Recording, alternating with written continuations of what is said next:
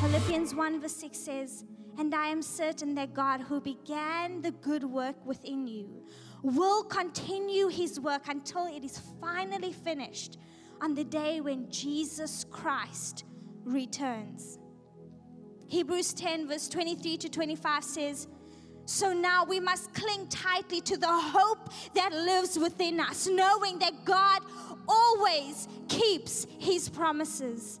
Discover creative ways to encourage others and to motivate them towards acts of compassion, doing beautiful works as expressions of love.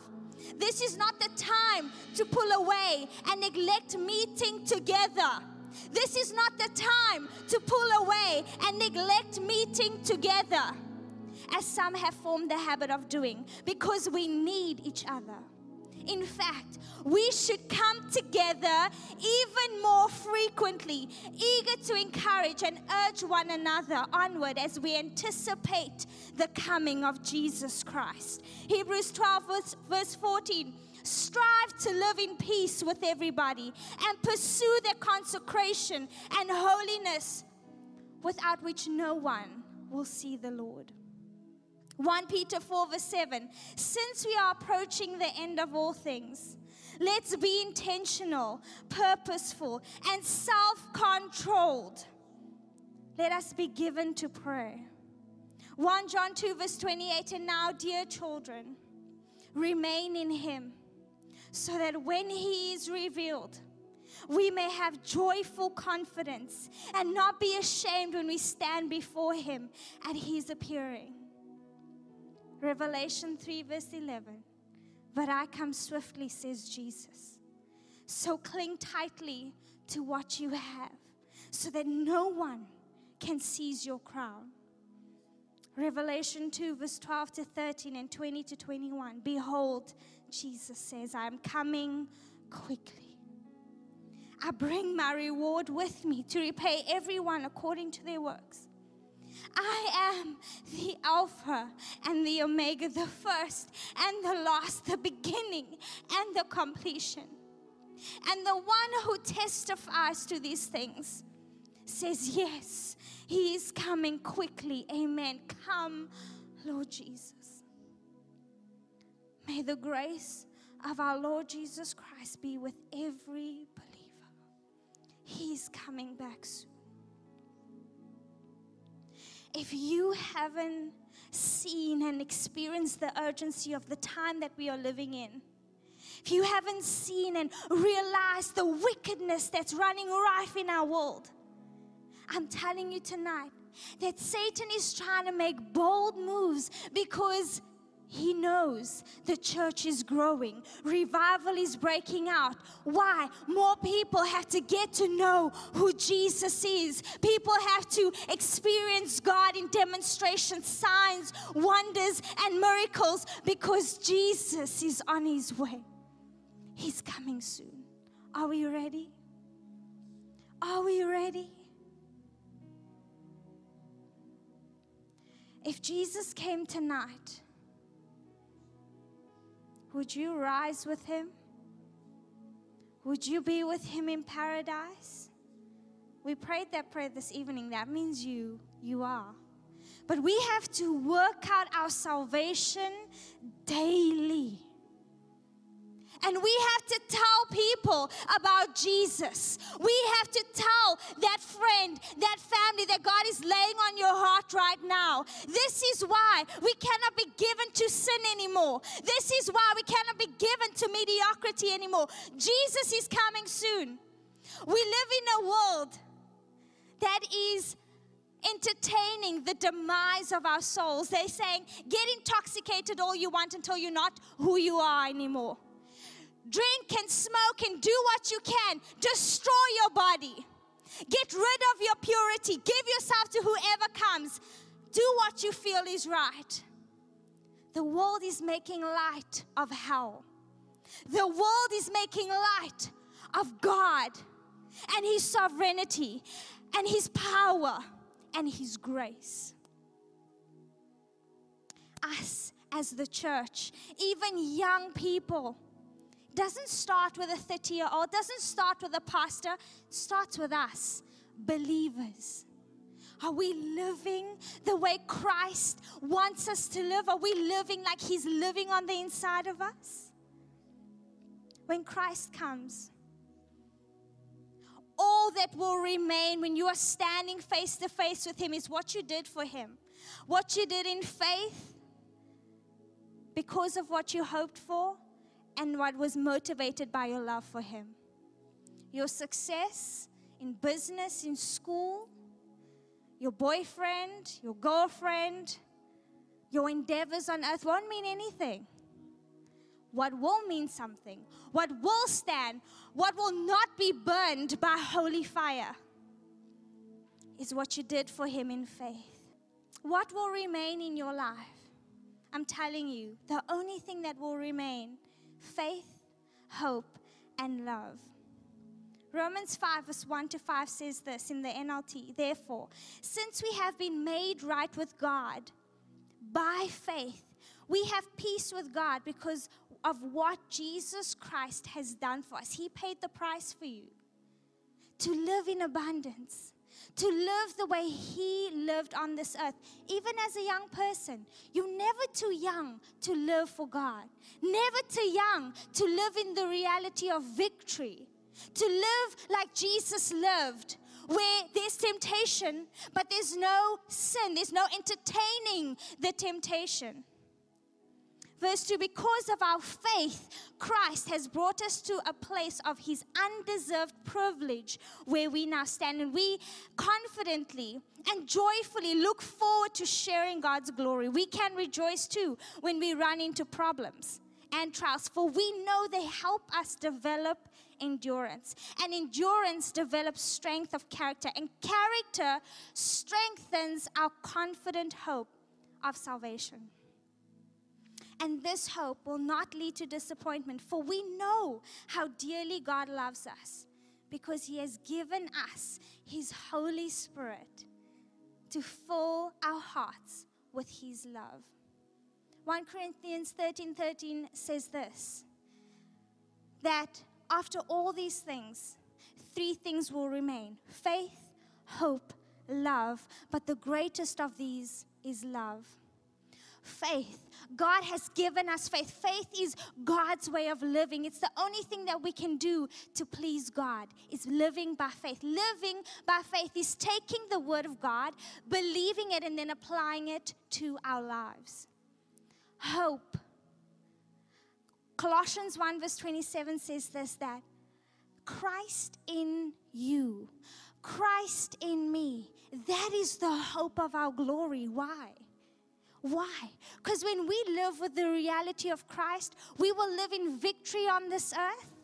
And we can look forward to heaven where God will say, Well done, my good and faithful servant. Why? We were obedient to Jesus because he was in us. And because we acted in faith, faith only comes by hearing the word of God. That's what Romans 10, verse 17 tell, tells us. And you know what is even crazier about faith? It's not something we have to go and get. It's not something that's so far out of reach. The Bible says that it's close by, it's in our hearts, on our tongue. So when we get into the Word of God, when we got saved, first of all, we got to part, faith was imparted to us. Jesus gave us His very faith.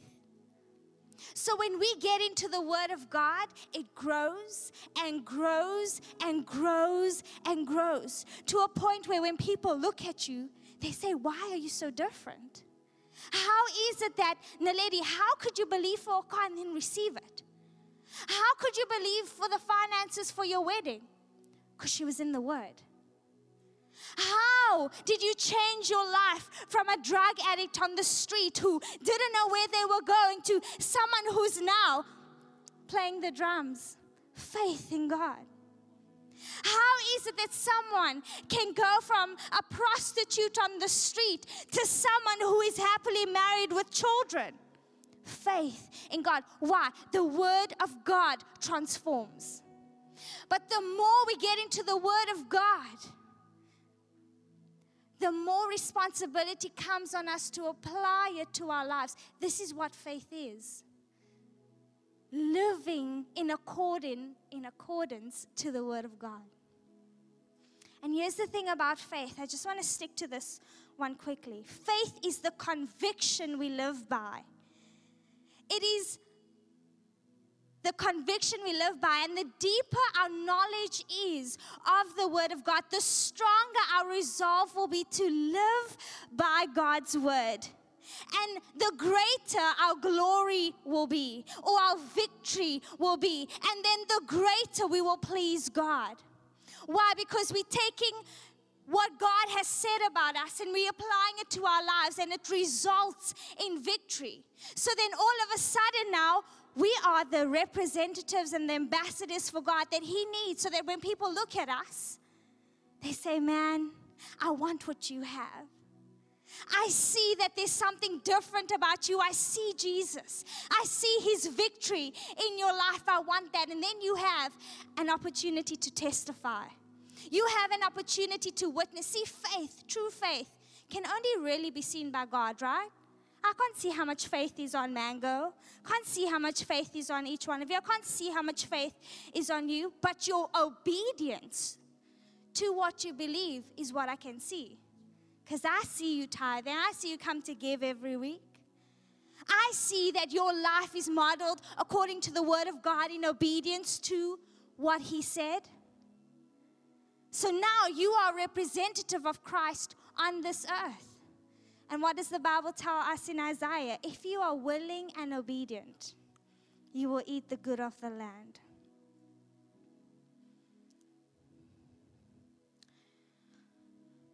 Regarding faith, regarding the Word of God, you can see what's happening around us. People are telling us, don't follow this way of Jesus, don't follow the way of God. That's going to restrict you. We're telling people, oh no, don't offend them. It's fine that they're going to hell, but don't offend them. You have to be politically correct. Let me tell you something. You rather want to be spiritually correct because this earth, this time on earth is very short. We have eternity to look forward to. And what we do now as young people, what we subscribe to now as young people, will determine your reality in eternity. What are you obeying now? Are you obeying culture? Are you obeying tradition? Are you obeying peers? Are you obeying what social media is telling you to do? Or are you obeying the Word of God? Because your conviction of the Word of God, the strength of your faith is what will set you apart. That is what will, it will gear you up and put you on a solid rock, a solid foundation, so that when Jesus comes back, what will remain? Your faith in Him. Why? Because you hope in Him, because He is the hope of glory on the inside of you. You have something to look forward to. You understand that I can't make a bad decision now, because if I make this decision to reject Jesus now, He might just reject me on that day. What did he say in his word? Reject me before people, and I reject you before my Father. Why? He made a way for us. He made it easy. He said, Cast all your burdens unto me, for my yoke is easy and my burden is light. But you see, we are so connected to this world. We are so used to living in this world that we think it's the way to live. But I want to tell you something today that the more you are in the Word of God, the more you are communing with the Father, the more you are allowing the Holy Spirit to speak to you, to speak to your heart, the more your mind is transformed, the more you realize that the life this world is living is trash. But until you have an encounter, until you healed yourself completely to God, you might never experience that conviction. And this is why at the next on this platform, we preach the true gospel because we know that signs, wonders, and miracles, the demonstration of the word of God is followed by the preaching of the word.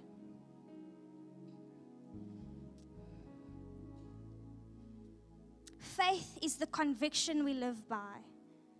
The deeper our knowledge is of the word, the stronger our resolve becomes to live by it. Then our victory will be great. And our, the pleasure that God has toward us will be great. We have a confident hope, Jesus, that He's coming back. That is our hope. But are we living today like He's coming tomorrow? Are we making decisions today that ensures our future? Are we choosing Him in every way possible? Are we putting Him first in your school? Or are you letting school trump you? Are you putting Him first with your friends? Or are you letting your friends speak louder to you than the Word is speaking to you, than God is speaking to you? Are we allowing tradition and culture to tell us who we are and negating who the Bible says we are? Let me tell you, you have a hope even though it seems like everything's going bad around you, like everyone's against you, you're feeling this persecution. The Bible says, Romans 10 11, if you believe on me, Jesus says, you will not be ashamed. You will not be ashamed. But how strengthened are you in His word? Last one that I want to finish off with is love. Faith, hope, love. Mark 12, verse 29 to 30 and 30 tells us the greatest commandment to love the Lord our God with all our heart, our soul, our mind, and all our strength. If we love the Lord of God, if we can get this one principle right, hope will awaken and faith will manifest. Why? Because love is our motivation. And we don't love Him for nothing. We love him because he first loved us. And if you love him tonight, I want you to stand. I want you to stand if you love Jesus. If you say you're not looking around to see what your friend is doing, you have to determine in your heart. Do you love God? Are you watching me from home right now? Don't look at your family. Do you love God? Then stand. Raise your hands and say, Jesus, I love you. I choose to connect my heart with yours. Let love control me.